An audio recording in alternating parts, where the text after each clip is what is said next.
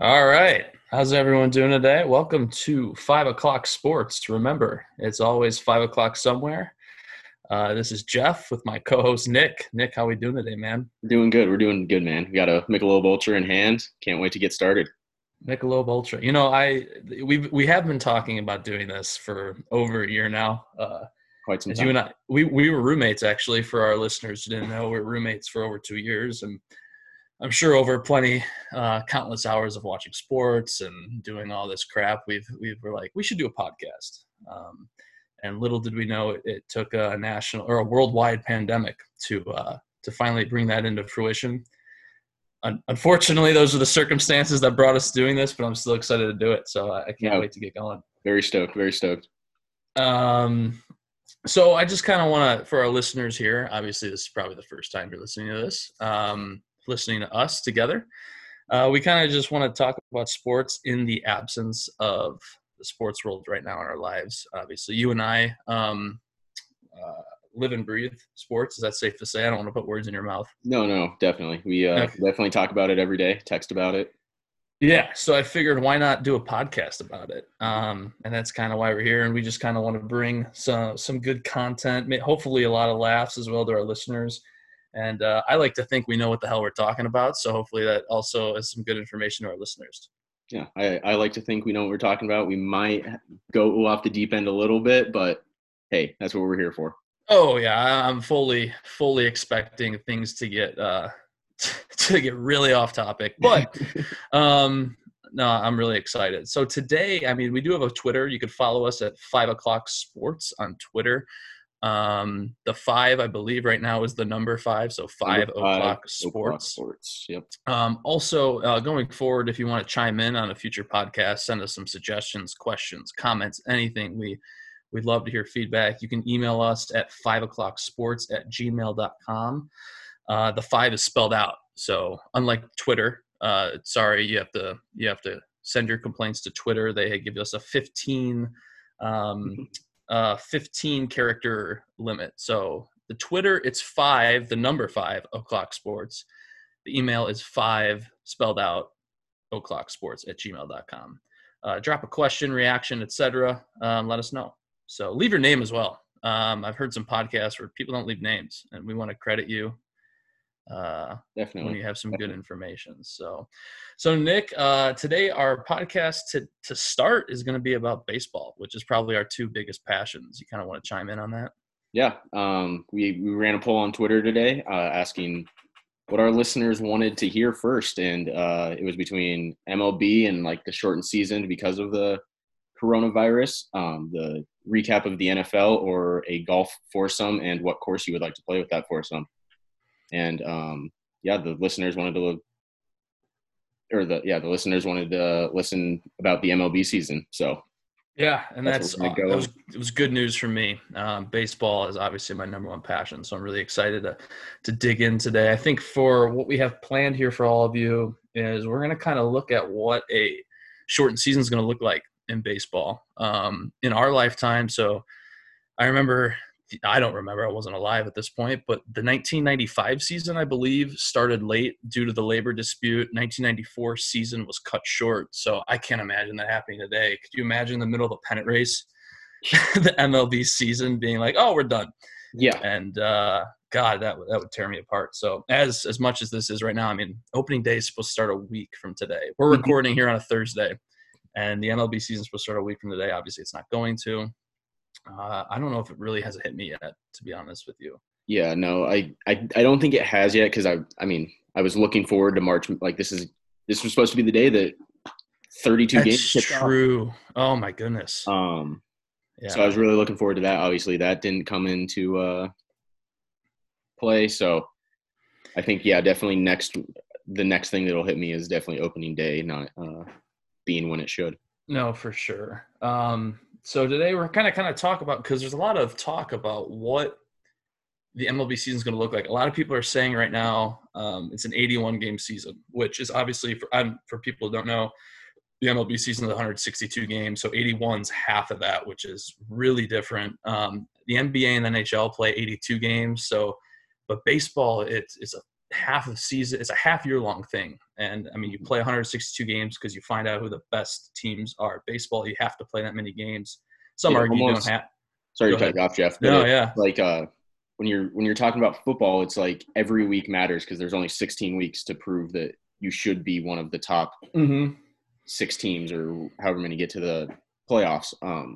And now it adds a little more sense of urgency, definitely, to the MLB schedule and the teams wanting to get into the playoffs. I mean, yeah, you're essentially starting a pennant race on opening day. I get it. Like, sure, every game matters, and but on a Tuesday night in April, are you really like? It's really not a live or die moment in some of these major league games. But now, like you're in the home stretch, and all 30 MLB teams have a shot. Yeah, I that's how I feel. We're gonna get in our prediction later, obviously, which I'm really excited about. But there might be some teams who would have no chance in 162 games. I mean, anyone can get hot, and that's all it's gonna take. So. Yeah. Do you kind of want to get started with what an 81-game schedule might look like? I know I shared an article with you this morning. I texted you Bradford Doolittle of ESPN. I want to make sure we credit him while we're talking about all his work. But he did a breakdown of what this MLB season could look like. And it's not just an 81-game schedule. It kind of looks at all the different potential starting dates. I know right now MLB said at least till May 15th or middle of May. Mid-May is what they want. Will it get there? Obviously, nobody knows. We should hope so. I can't see a scenario where it starts May 15th. Yeah, no, I hope it does. I mean, I'm optimistic about it, but it'll definitely be tough. In that article, it's kind of a longer one, but it's definitely worth the read. He has a graph, like Jeff said, has a graph table of start dates and end dates of the season, and that really helped put it into perspective just how much they can play and what it would break down to be like a game per day, basically.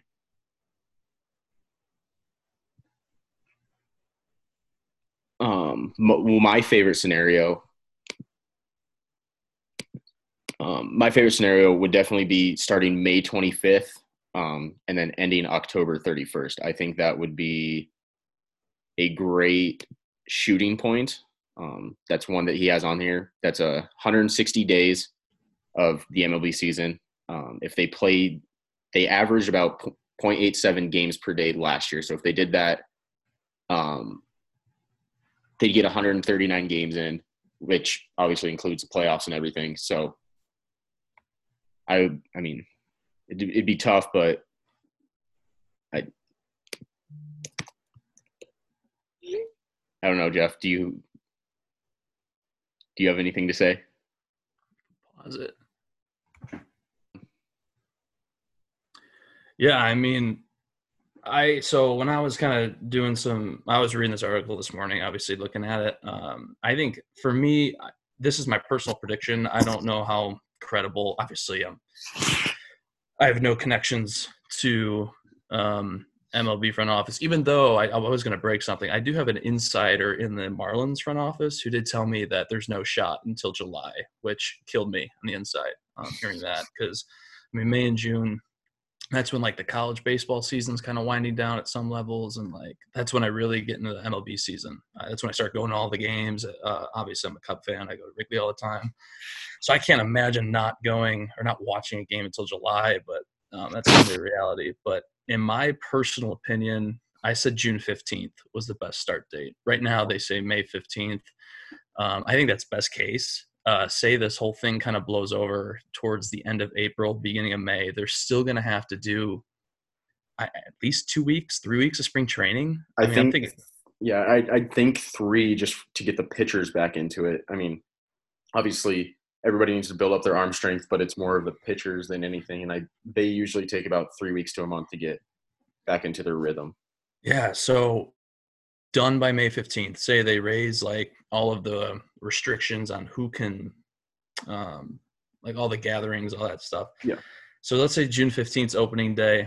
If you play and if you end the season October 1st, that's usually the time the regular season ends. What Bradford Doolittle breaks down is kind of how many games you can get in that time frame.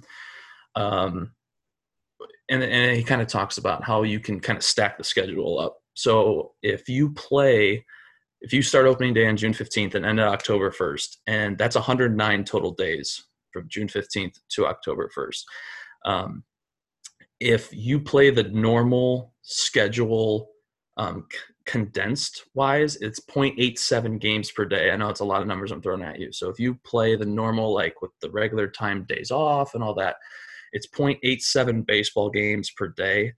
If you started the season June 15th, ended October 1st, that would equate to 95 games, which is better than the 81-game scenario a lot of people are talking about because it's more baseball, you know. And I think the owners want that. It's more money for them.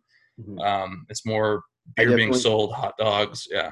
One other thing that I was that he kind of mentions in the article is in I can't remember what year it was. There was another year where they had a shortened season and whatnot, and the owners were scared that they wouldn't make enough money because of ticket, like they're losing out on games, and so tickets aren't going to be sold.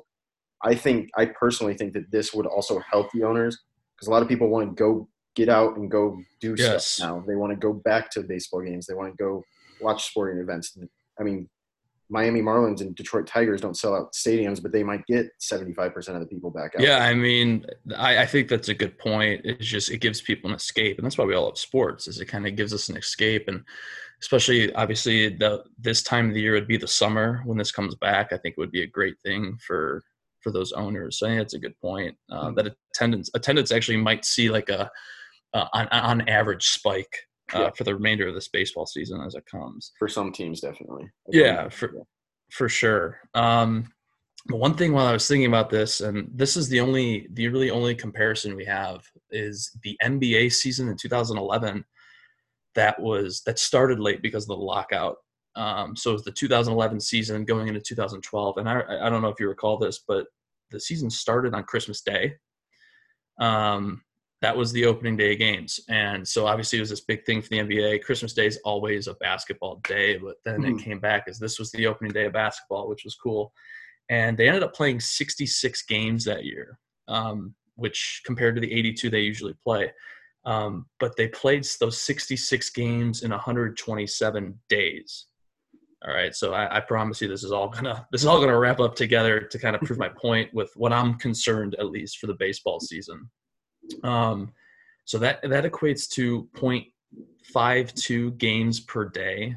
So that's about a game every other day, essentially, if you think about it, compared to what the NBA usually does, which is 0.47 games per day. So it's a little bit of an increase, not a whole lot, but I think it's worth thinking about because if you ask Major League Baseball players to increase their games per day average, I think injuries rise.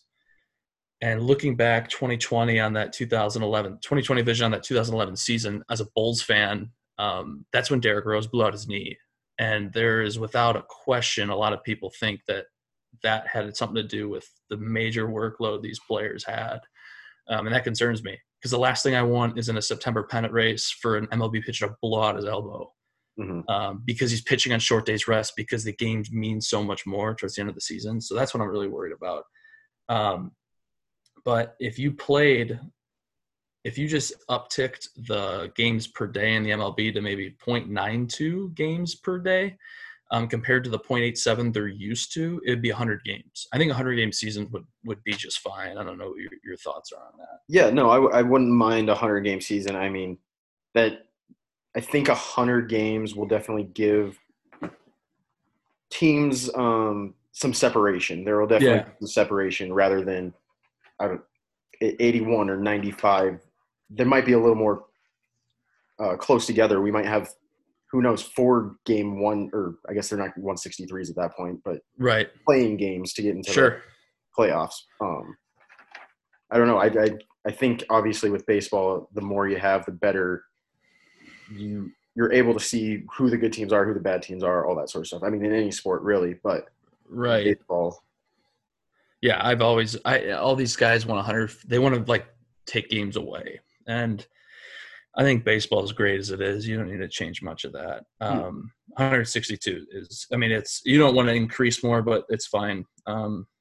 It's good for the fans and obviously to see who the best teams are. But so I just want to make sure that they're not, like, I've seen rumors on Twitter that they might want to double headers every Sunday. And no. It's like, all right, let's like we got away with that because we're Division III baseball players. Yes, major league baseball players. That's tough on their bodies. That's tough. And then you might play 18 innings of baseball and then have to fly to the West Coast if you're an East Coast team and play the next night. Like I get, and people will be like, "Well, they're millionaires." Like it's like, no, that sucks for everyone involved. Yeah.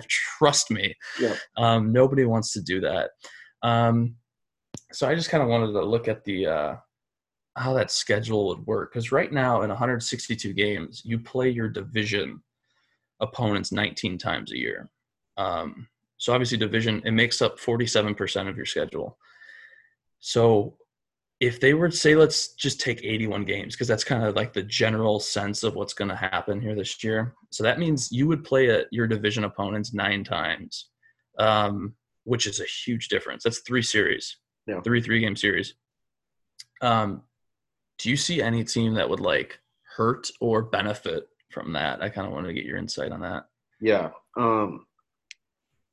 As I was digging into this a little further, a lot of things that I found intriguing were the teams that are deep. Those are going to be the teams who benefit the most, the depth of each team. So the teams that are going to benefit the most, I mean, I don't know if this team benefits because they're already good enough. The Dodgers, they're 1 through 26 can play. They can just straight up play, and it hurts to say me because I'm a Rockies fan. Yeah, they. What are they? 8 straight division titles, or what is it now? Yeah, it's dumb. And then another team that might be surprising is Tampa Bay. They have a lot of utility guys, so they can interchange. If some guy needs a little bit more rest, they can hide him in left instead of at second base, so they can, right. They can really interchange a lot of pieces on that team. A lot of things that I saw, too, is a lot of older pitching staffs would benefit from this. That's a good point. That's what I was thinking, too, and I'll get to that, but go ahead. So, like, the oldest staffs coming into 2021 or 2020 are the Cubs, A's, and Nationals. So I think all 3 of those teams would definitely benefit because it's less wear and tear on the pitchers' arms. They can go deeper into ball games if they need to on days that they need a win. Right. So I think those are the 5 teams that I would highlight as would benefit a lot from a shortened season. It's interesting that you said the Cubs because that's what I said too. Obviously, I'm a Cub fan, and I just think. But one thing I did to like play devil's advocate there is this layoff going to affect them? Mm-hmm.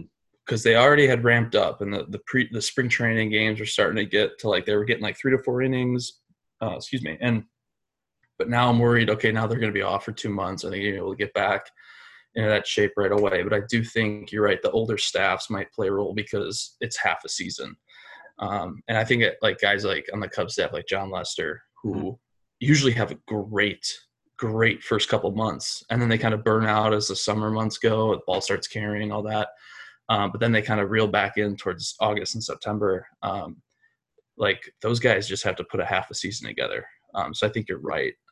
Teams I thought hurt, and it's funny you say the Dodgers might be good, might benefit. I might think that those kind of teams might hurt them because of their bad divisions. Like, and you're a Rocky fan. I hate to cut, but the NL West actually is getting better. The Rockies, the Rockies and Giants are kind of the bottom. Yeah. Dwellers of that division, but I think like the Giants are bad, the Rockies are bad as of now, but the Diamondbacks and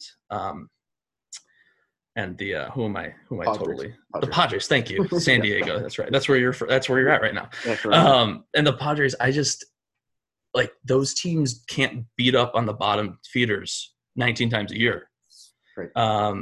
Which, and I think of also like the AL Central, the White Sox, Royals, Tigers, Twins, and Indians. Like that division is bad. I don't care what you say. If those teams got to play the Tigers and the Royals 19 times each a year, like that totally boosts their their win production. And I just think that might hurt those kind of teams, because then they don't get to play those teams as much. Right. And like we talked about earlier, those teams might get hot at that time. Like maybe the Royals sweep the White Sox in a 3-game series on the weekend. Like that doesn't matter in April, but now it gets magnified because it could be in August and September. So I just think those teams might hurt. I don't know if that's kind of what you're thinking. Yeah, no. I mean, some teams that I think might hurt are teams with new managers. That's a good point. So they were ramping up. They were kind of getting the philosophy, kind of getting the feel for the manager, and then they're just off, and they have to whether they stay at spring training and try to bond with them or whether they go home. I think that kind of filters into teams that might hurt from it, because they step on the field and they're not sure what their manager expects, what the manager wants of them, what their role is to an extent. Like the first couple months are definitely, or not couple months, but month and a half is definitely growing pains for some teams trying to figure out who's a starter, who's not, all that sort of stuff. So I think some of those teams hurt.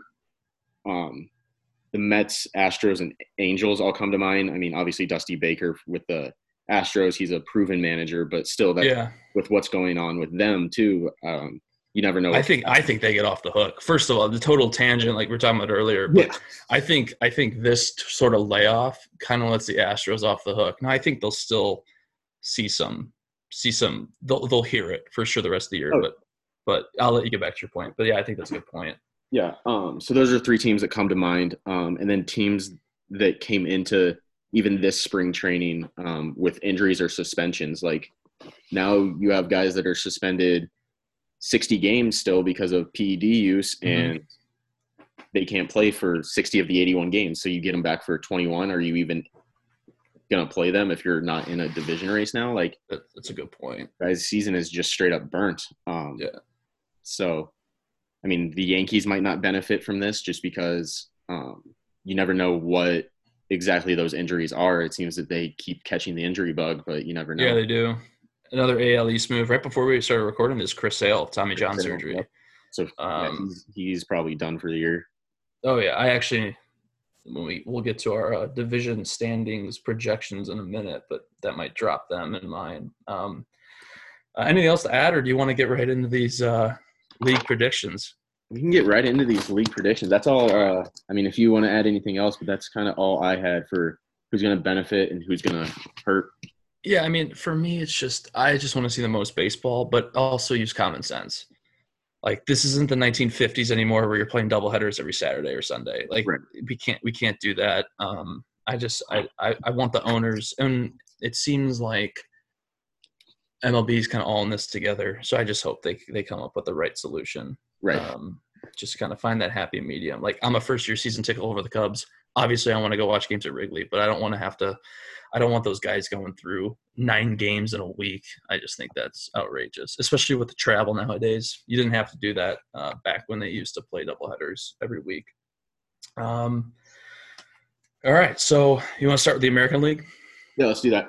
All right, so I'll go first here. I'll start in the East. Little East Coast bias, as a lot of people think of Sports Center and all that. But I have the Yankees won. Okay. I think they win the East, and then I go. I did have Yankees, Red Sox, Rays, Blue Jays, Orioles. I think the Orioles are garbage. The Blue Jays are young. The Blue Jays are young, and they're intriguing. They're one team that like you kind of want to watch every now and then just to see what these guys got. I think the Rays are good. I'm going to bump them above the Red Sox now that they lost Chris Sale. Mm-hmm. So I do have the Yankees won in the East.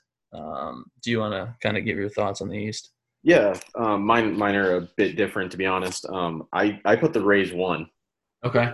I don't know. I can't say I'm bought into the Rays, but I think with the news of all these injuries with the teams in the East, I think the Rays are the most healthy. They won, I want to say, like 90-some games last year. Yeah, they did. Yeah. They were the surprise, I think, in the American League for sure. And like I said, they have a lot of utility guys, so they can filter them in and out when needed and still be just fine. I have them number 1. I have the Yankees 2. I have the Blue Jays 3, Sox 4, Orioles 5. Okay. Yeah, we agree on the Orioles. Yeah. They're garbage. Deal. So, and then I'll go to the Central here. And I have the Twins winning the Central. And then I have the Indians, White Sox, Tigers, Royals. And I just think the Twins – now here's my take on the Twins is they can absolutely mash. Mm-hmm. And you're going to get those guys now opening days in July. Like, they're going to be hitting bombs all summer up there at Target Field. Yeah. And they're going to face some bad pitching with Detroit, some bad pitching with the Royals. I just think the Twins are the most talented team. And they're basically the same team. And I kind of wanted to get into this in the earlier segment. But I think teams who are – used to each other, like I think the Cubs, and I'm trying not to be biased here, but those guys have been playing together now for 3-4 years. Like, those are the teams that I don't think miss a beat, because they know what team that they know, what kind of team they are, right? You know, like the Indians, they have some new faces. Like, they traded Kluber, I guess they do have Lindor, but I also like the White Sox. Granted, I'm totally biased. I can't stand the hype around the White Sox right now, because obviously it's hurting my Cubbies. But I just think, like, a team like that right now, I just don't know if this benefits them. But they are part of my bold prediction that I will give after we're done with this segment. So okay. I'll let you take on the Central, though. Sure, the Central. I had Indians 1. I don't think that team changed a whole lot, if I remember correctly. Correct. I think I'm just thinking of the Kluber news is probably my biggest. Yeah. So.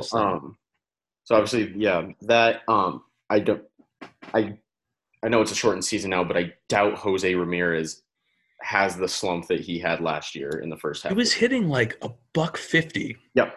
For the first 2 months of the year. So give him two more hits a game, or two more hits like a series. Yeah. One of those being a home run.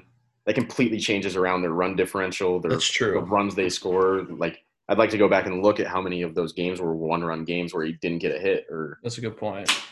So I have the Indians 1, Twins 2. I think, like you said, they can just straight up mash. Yeah. White Sox 3. I have the Royals 4 and the Tigers last. Okay.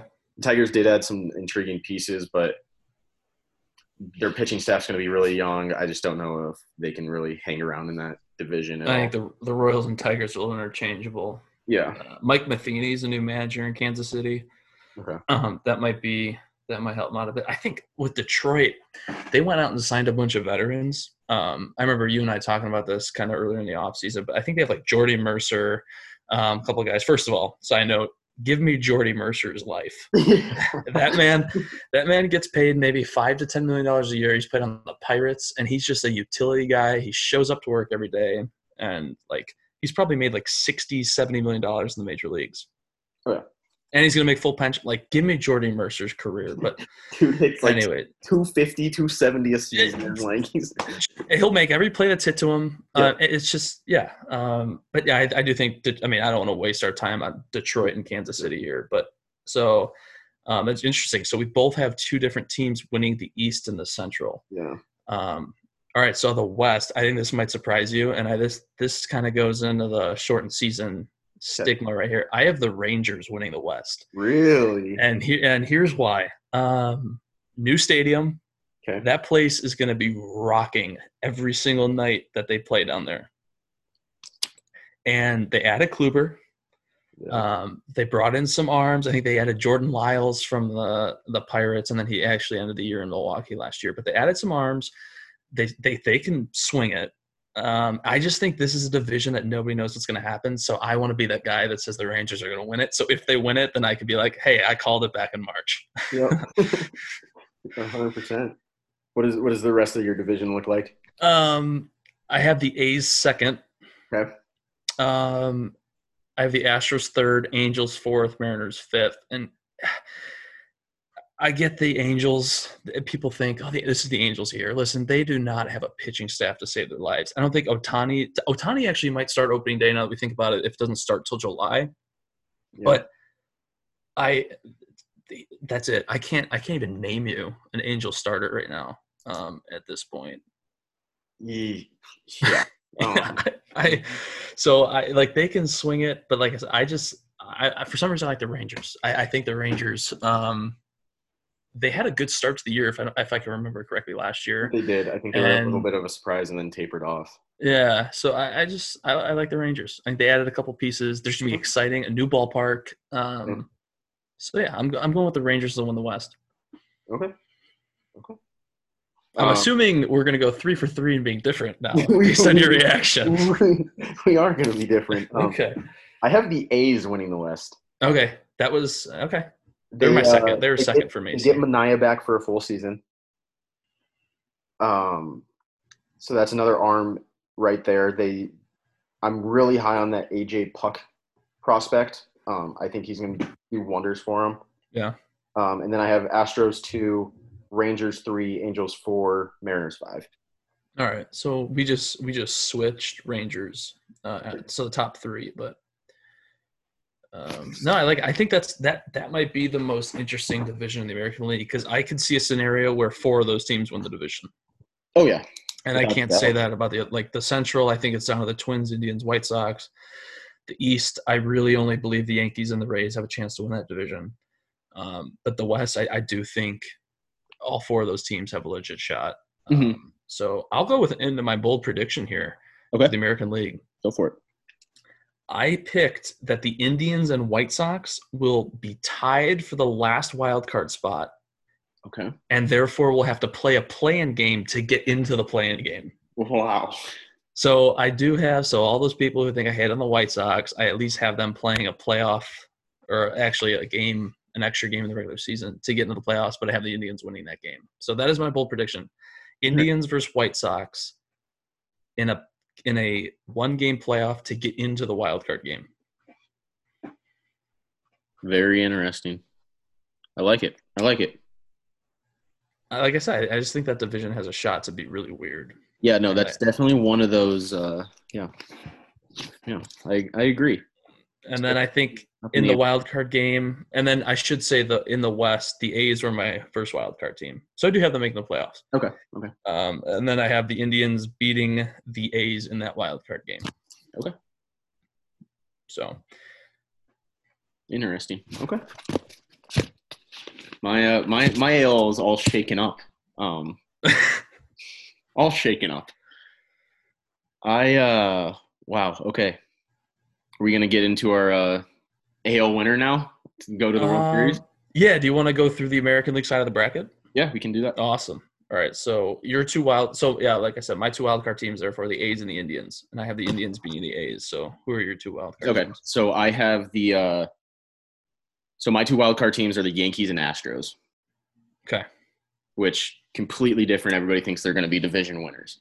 I think the shortened season hurts both those teams personally, so – so I have those. I have those two teams in the wild card. I have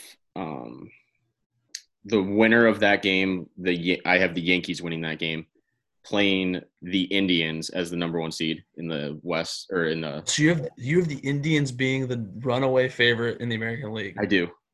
All right, that's a good one. I have Indians 1, Rays 2, Athletics 3. Okay.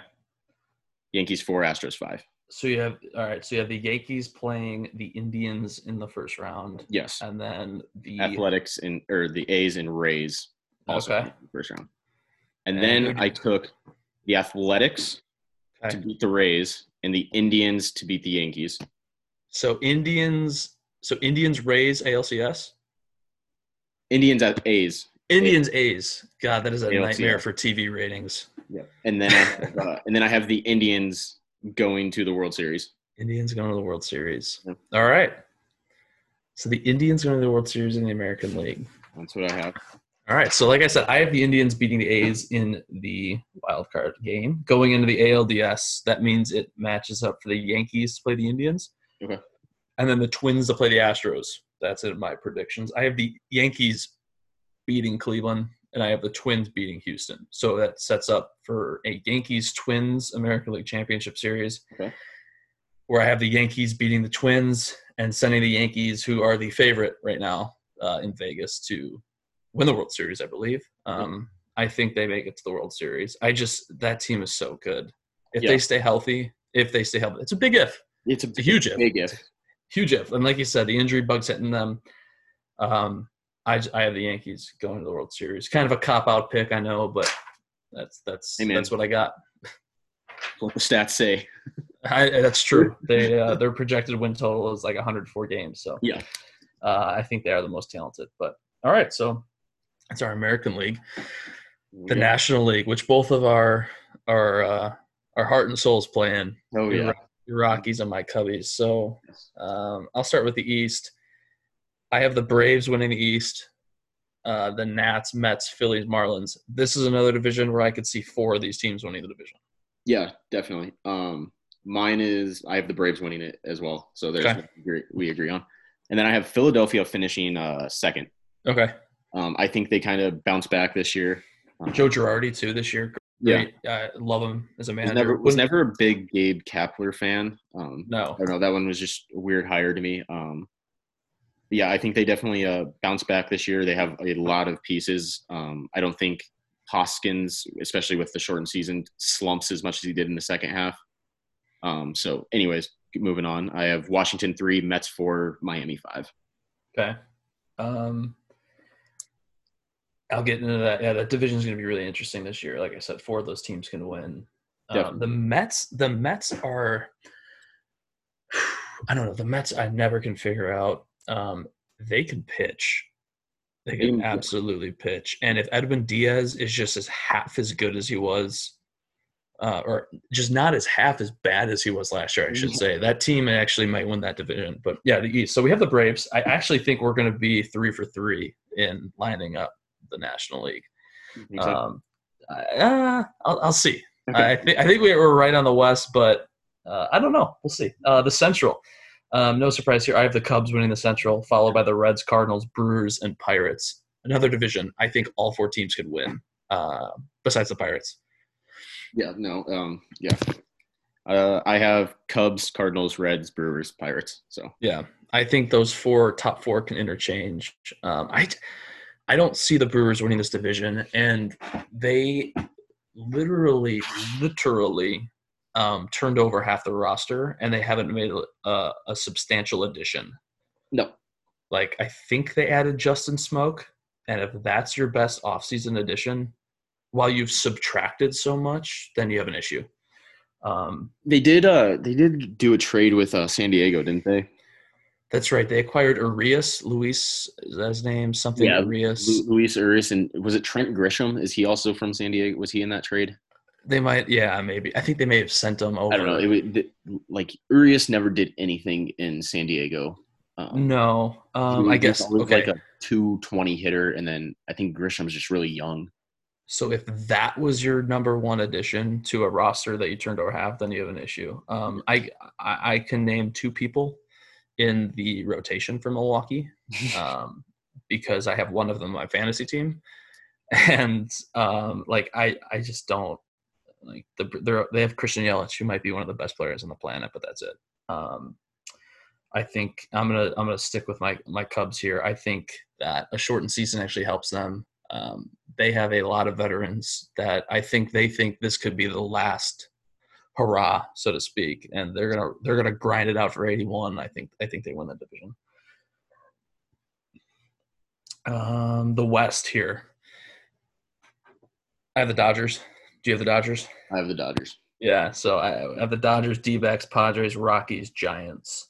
Exactly what I have. Okay. That division I think is pretty cut and dry. The Dodgers is too talented. I think they won that division. Yeah, they're so talented. How about that? They trade for Mookie Betts, and you're going to get him for half a season. Mm-hmm. Yeah, that's a tough one. So wild card teams. I have the Nats actually getting a wild card spot. Okay. And my bold prediction for the National League. Mm-hmm. Is that there are three playoff teams in the East. Three playoff teams in the East. Okay. So the Braves win the division, and I think the Nats and Mets play in the wild card game. The Nats and Mets, okay. So then I have the Nats winning that because they're going to either throw Scherzer or Strasburg. Yeah. And so I have them getting into the tournament. Okay. All right. I have – so my bold prediction, much like yours on the AL side, I have the Phillies and Nationals tied for the last wild card, playing into the play-in. And then I have the Nationals winning that game. Okay. So I think Philly has a good year, but I think Washington has an equally good year, and they have to meet up to decide who gets in that last wild card spot. So both of us are not believing in the World Series hangover, essentially. Yeah, no. I think the half season actually helps Washington. Yeah. I think we saw it with the Cubs year. They won the World Series. They had a good start, and then the midsummer was bad. Yeah. I think the Nats, I mean, you tell those guys, all right, you have a half a season to play. I think those guys come in rejuvenated. So I actually think the Nationals benefit from this. Especially because, I mean, they went 5 games with the Dodgers to open up. I forgot who they played to get into this World Series. The Cardinals. The Cardinals. I think they played 4 or 5. They might have swept them, actually. I want to say and then they played 7 with the Astros. They almost – I mean, they damn near played the maximum. Yeah. Good in a playoffs. So, yeah, I think this definitely helps them. All right, so getting into the NLDS, that means I have it tabbed up as the Dodgers as the 1 seed, having to play the wild card winner, the Washington Nationals. I have the Nationals beating the Dodgers for the 2nd straight year in the division series. Okay. I believe that the Dodgers are absolute chokers, and I don't see any reason to believe that this will change this year. Fair. And then that would set up a matchup between the Cubs and the Braves, and I have the Cubs beating the Braves in the NLDS. Okay. That sets up an NLCS of the Cubs and Nationals. And believe it or not, I have the Cubs beating the Nationals in the NLCS. I think the World Series hangover eventually catches up. Okay. And I think the Cubs pitching staff just does enough. They do enough. And they find a way to match up with the Yankees in the World Series, where I have the Yankees winning the World Series. Oh, okay. Very different from my NL. I can't wait. Let's get after it then. All right, so my like I said, I have the Nationals and Phillies playing in to get that last wild card spot, and then I have the Cardinals and Nationals playing in the wild cards. Okay. I have the Dodgers as the number 1 seed. I have the Nationals winning that to play the Dodgers again. Okay. And then I have the Cubs and Braves, obviously, are my other. So we have the same NLDS matchups. Yep. Awesome. I have the Dodgers moving on. Okay. And I think the Braves beat the Cubs. Okay, so we got – I think it's a close series, but we have different winners of that. Yeah, we do. I'll be completely honest. If I wasn't a Cub fan, I'd have the Braves winning that series as well. So yeah, the Braves, I think, make a run, but it ends in the CS against the Dodgers. So a Yankees-Dodgers World Series. Yep. And then I have the Dodgers winning – or no, I have a Dodgers-Indians World Series. I'm sorry. You're right. Dodgers-Indians. Yep. And then I have the Dodgers winning the World Series for the first time since 1988. So you have the Dodgers ending the streak. Yep. It hurts me, but, I mean, man. It's bound to happen, right? Yeah. You'd think. You would think. I just – God. I don't know who I'd rather have win, the Yankees or the Dodgers win a World Series. If it's those two in the World Series, I'm not watching the World Series. That's a good point. Well, I'm watching it, but I'm not. I'm not invested in it. How about that? So you have the Dodgers winning. I have the Yankees. Mm-hmm. All right. So two of the MLB Blue Bloods is what people like to call it. All right. Let's get into our quick awards here. We can kind of run through this, and then our last segment of the night is going to be our Dream Team Game 7 lineup, which I'm so excited for. But that's going to be a fun one. Before we get to that, I'll start in the American League. My MVP is Gleyber Torres. I like that. Okay. Yankees. And then my Rookie of the Year, and here you go, White Sox fans. All right, this might be the only bone I throw you all season. But I think the Rookie of the Year is Luis Robert. He's the real deal. I think he actually has a better career than Eloy Jimenez. Save this for the next 20 years, but Luis Robert's my Rookie of the Year. My Cy Young is Jose Berrios. Wow, I like that. From the Twins. I think the Twins, I think that might That's going to be what separates the Twins. I think he's a monster end of the summer. And my manager of the year is Terry Francona for the Indians. I mean, you have them going to the World Series, but I don't see a lot of like hype around the Indians this year. And I think they find a way to get into the playoffs, and everyone will be like, wow, he did a great job with that roster. You know, they might end up trading Lindor before opening day now that the season's late because he's a free agent at the end of the year. Mm-hmm. So I have Terry Francona winning manager of the year. Okay. So for my MVP, here's my bold prediction for the AL. Marcus Semien wins the MVP for the AL. That would be great for my fantasy team. I mean, dude put up a lot of numbers last season. I had him on fantasy last year. Didn't keep him. It was really hard for me to let him go, but he put up a lot of numbers. I think he has an equally, if not better, season than he did last year. So Marcus Semien, that's a good pick.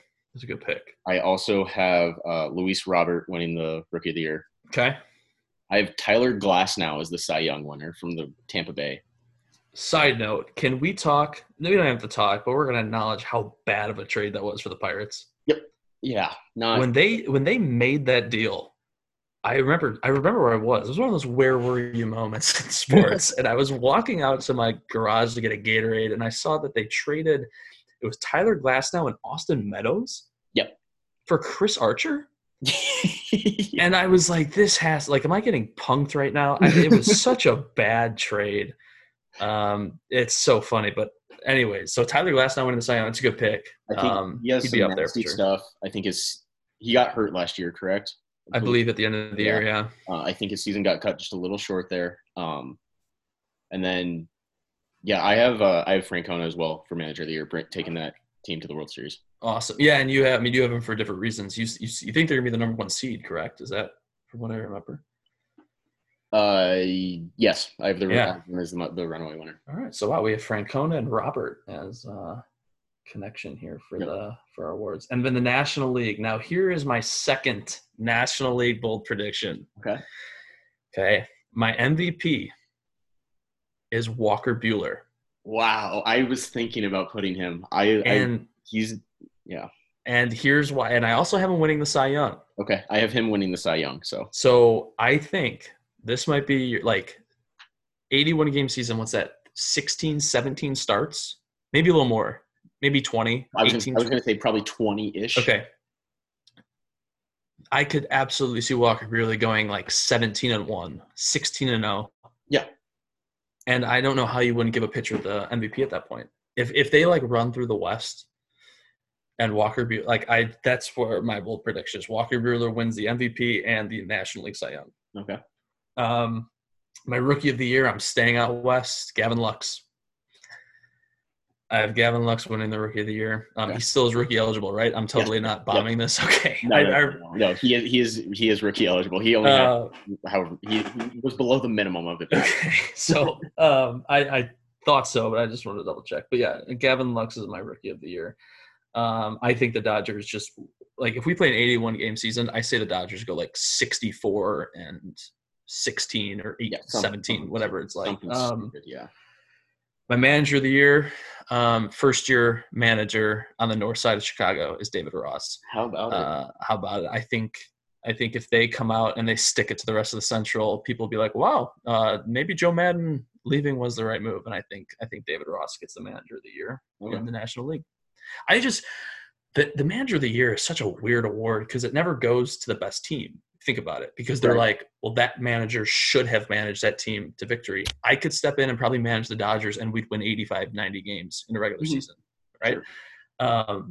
I think the manager of the year goes to the team that like overachieves, and I think the Cubs are not getting any respect in the offseason right now. And I think it's the same team that was in a pennant race until everyone got hurt in September. David Ross steps in, and I think they win the division. So totally unbiased, though, as you know. Okay, so for my NL side, I have Mookie Betts winning the MVP on the NL. So we both have Dodgers, okay? Yeah, I think a change of – I mean, he didn't really need one, but a change of scenery and hot weather in L.A., that ball's going to fly out of that park for him. Yes, he is. He doesn't have to deal with a 37-foot monster anymore. No. And at least pitching. Doesn't have to face the Yankees, the Rays. Yep. So he gets to hit in Coors Field. Yep. So I think he gets his MVP. My rookie of the year is Carter Kiebohm from Washington Nationals. Okay. He's listed as a shortstop, second baseman. I see him more in an outfield role. Okay. Maybe second base. He's exactly like Trey Turner. Yeah, he was in, I believe, when the Cubs were shopping Bryant this offseason, Theo said it had to start with him and Robles. Okay. As a package to come back. So he is thought highly of among baseball. I think he's a good player. I think he takes Rookie of the Year playing in the East out there. Yeah. Like I said, I have Buehler as the Cy Young winner. Okay. And then I have Snitker winning the Manager of the Year. Gotcha. I mean, the Braves make it to the they lose in the DS, or no, sorry, they lose in the CS, and I think he just takes it. They that's like I said, it's a weird award. But I think they have some talent, but I also think they're getting overlooked in the East again because people see the moves the Mets and the Phillies made. Yeah. The Braves didn't do much. I think they have Cole Hamels and Marcell Ozuna. They have a good team. I mean, Acuna and Albies are legit. Yeah. No, they're going to be good. Good players for sure. Awesome. So that wraps up what's going to be probably 100% incorrect predictions for the MLB season. Yeah. Looking forward to see those transpire. So to finish up here, let's get into our – and this segment's always fun. I think we're going to do this for every sport that we cover. I think this would be a lot of fun. And this we also can – engage in our listeners to kind of give us yours. Email us at 5o'clocksports@gmail.com or on Twitter, send us a little DM or just add us. Your Game 7 lineup, if you had to build one to win any baseball game, of players in the history of the league. Now, obviously, you can't have the correct or the right one, but it just opens up great conversation. Yep. So I think this is a great way to end our first podcast. I'll let you go first here. I've kind of went with. All right. So for a game that I need to win, Game 7 of the World Series that I absolutely need to win. Obviously, my starting pitcher, Madison Bumgarner. That's a great one. And I think if we had this conversation with, like, the average fan, I think that would be a lot of people's – that guy is. I think it is too. He's a dog. Yes, he's a dog. He is one psycho SOB. Yeah. That run he had in 2014 was absurd. Yeah. I mean, he – in the postseason, he's 8-3 with a 2.11 ERA. Yeah. I mean, granted, wins and losses are kind of hard to put on a pitcher. I don't necessarily like those stats, but it's definitely a stat that somebody looks at. So that's my starting pitcher. I have Johnny Bench as my catcher. Okay. Lou Gehrig at first base. Roberto Alomar at second. Brooks Robinson at third. Cal Ripken at short. This one's a fun one. I have Manny Ramirez in left. Okay, that's Willie Mays in center. This is another fun one. Cargo in right. Oh my goodness! There's your homer pick. Cargo in right. I have Don Baylor at DH. I did have David Ortiz, but I was looking, comparing a little bit. And okay. Don Baylor has a little bit more success in the postseason, so I took. Gotcha. This was another tough one for me, the closer position. I did have Mariano Rivera down, but I was like, that's kind of like what everybody would expect you to pick because sure. Shut down. I took Goose Gossage because he's another psycho, and I want psychos. Okay. They straight up do what you need them to do. Give me 3 outs of the World Series. I would feel great about giving it to Goose Gossage. Yeah. All right. That's my lineup. There are some similarities here. Okay.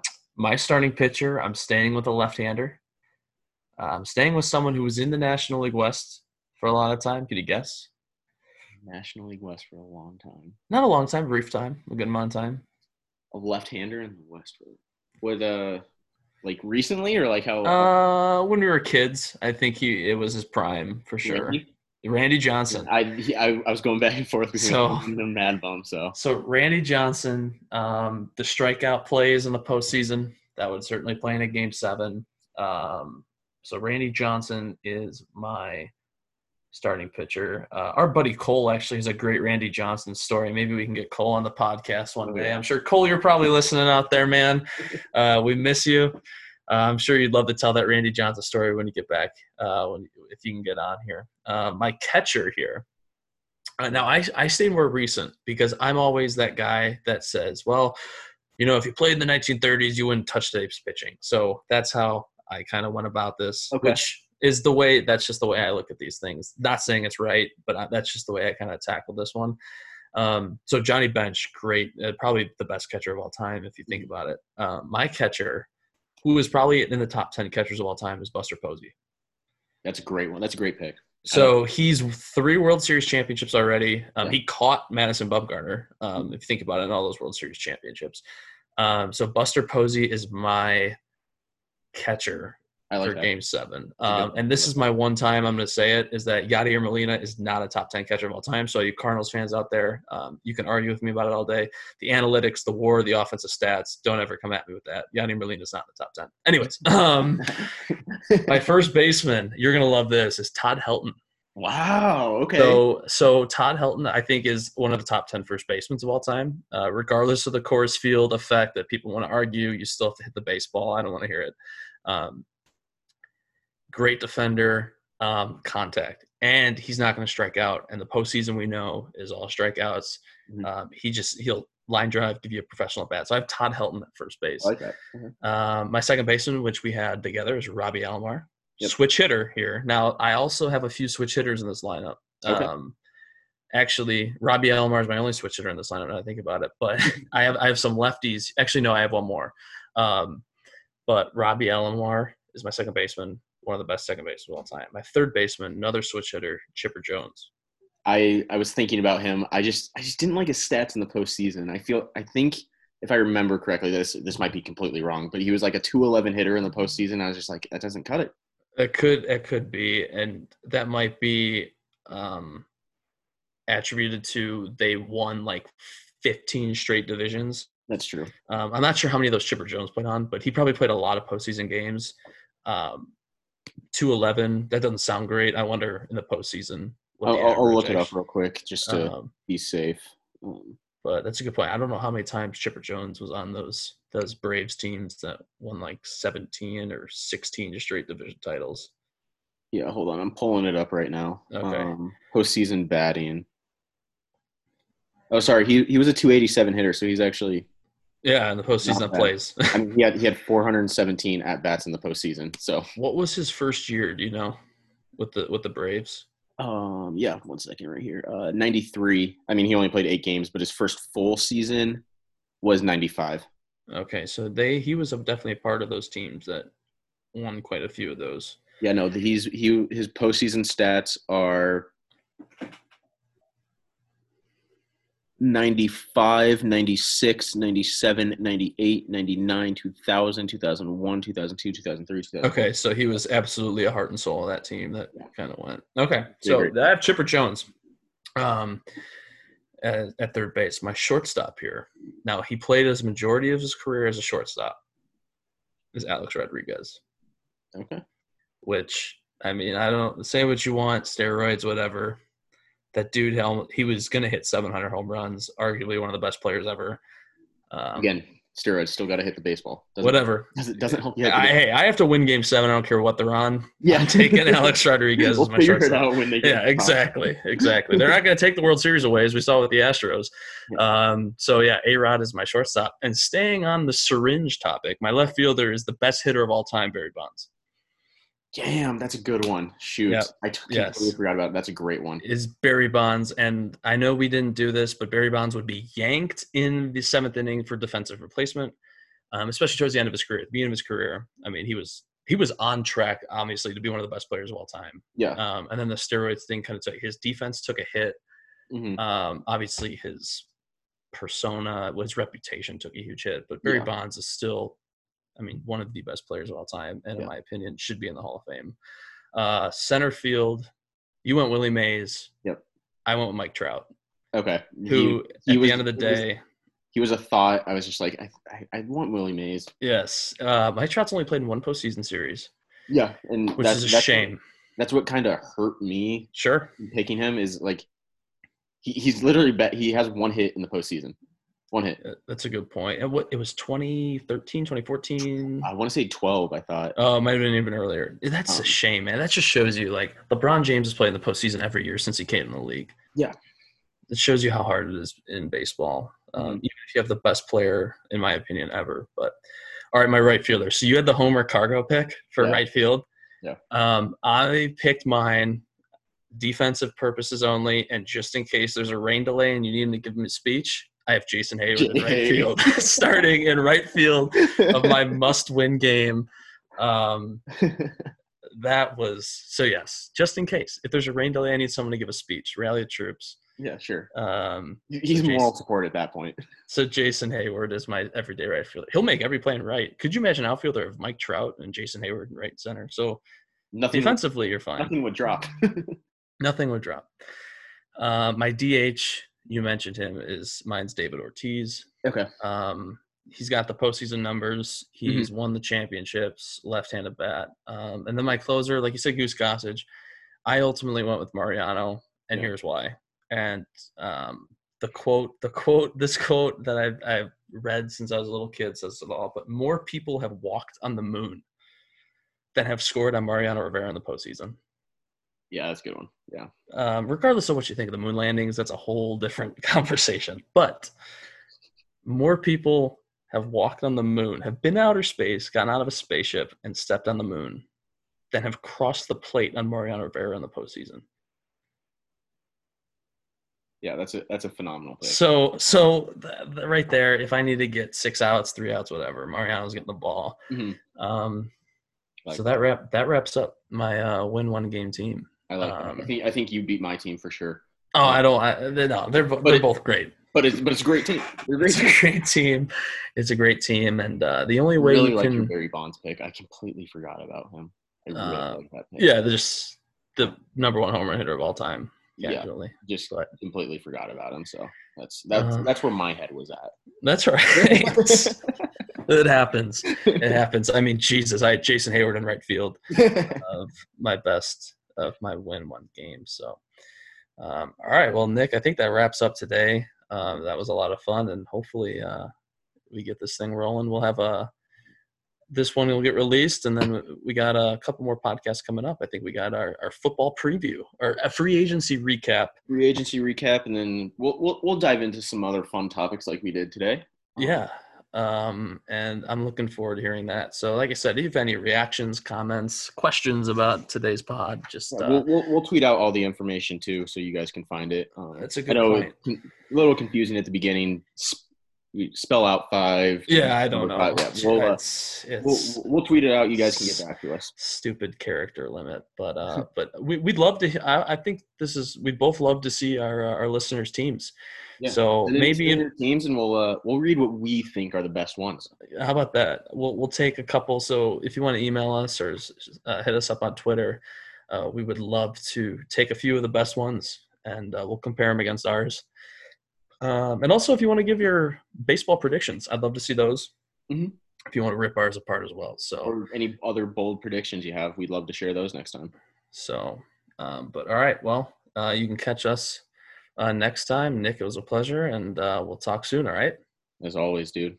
All right, remember everyone, it's 5:00 somewhere.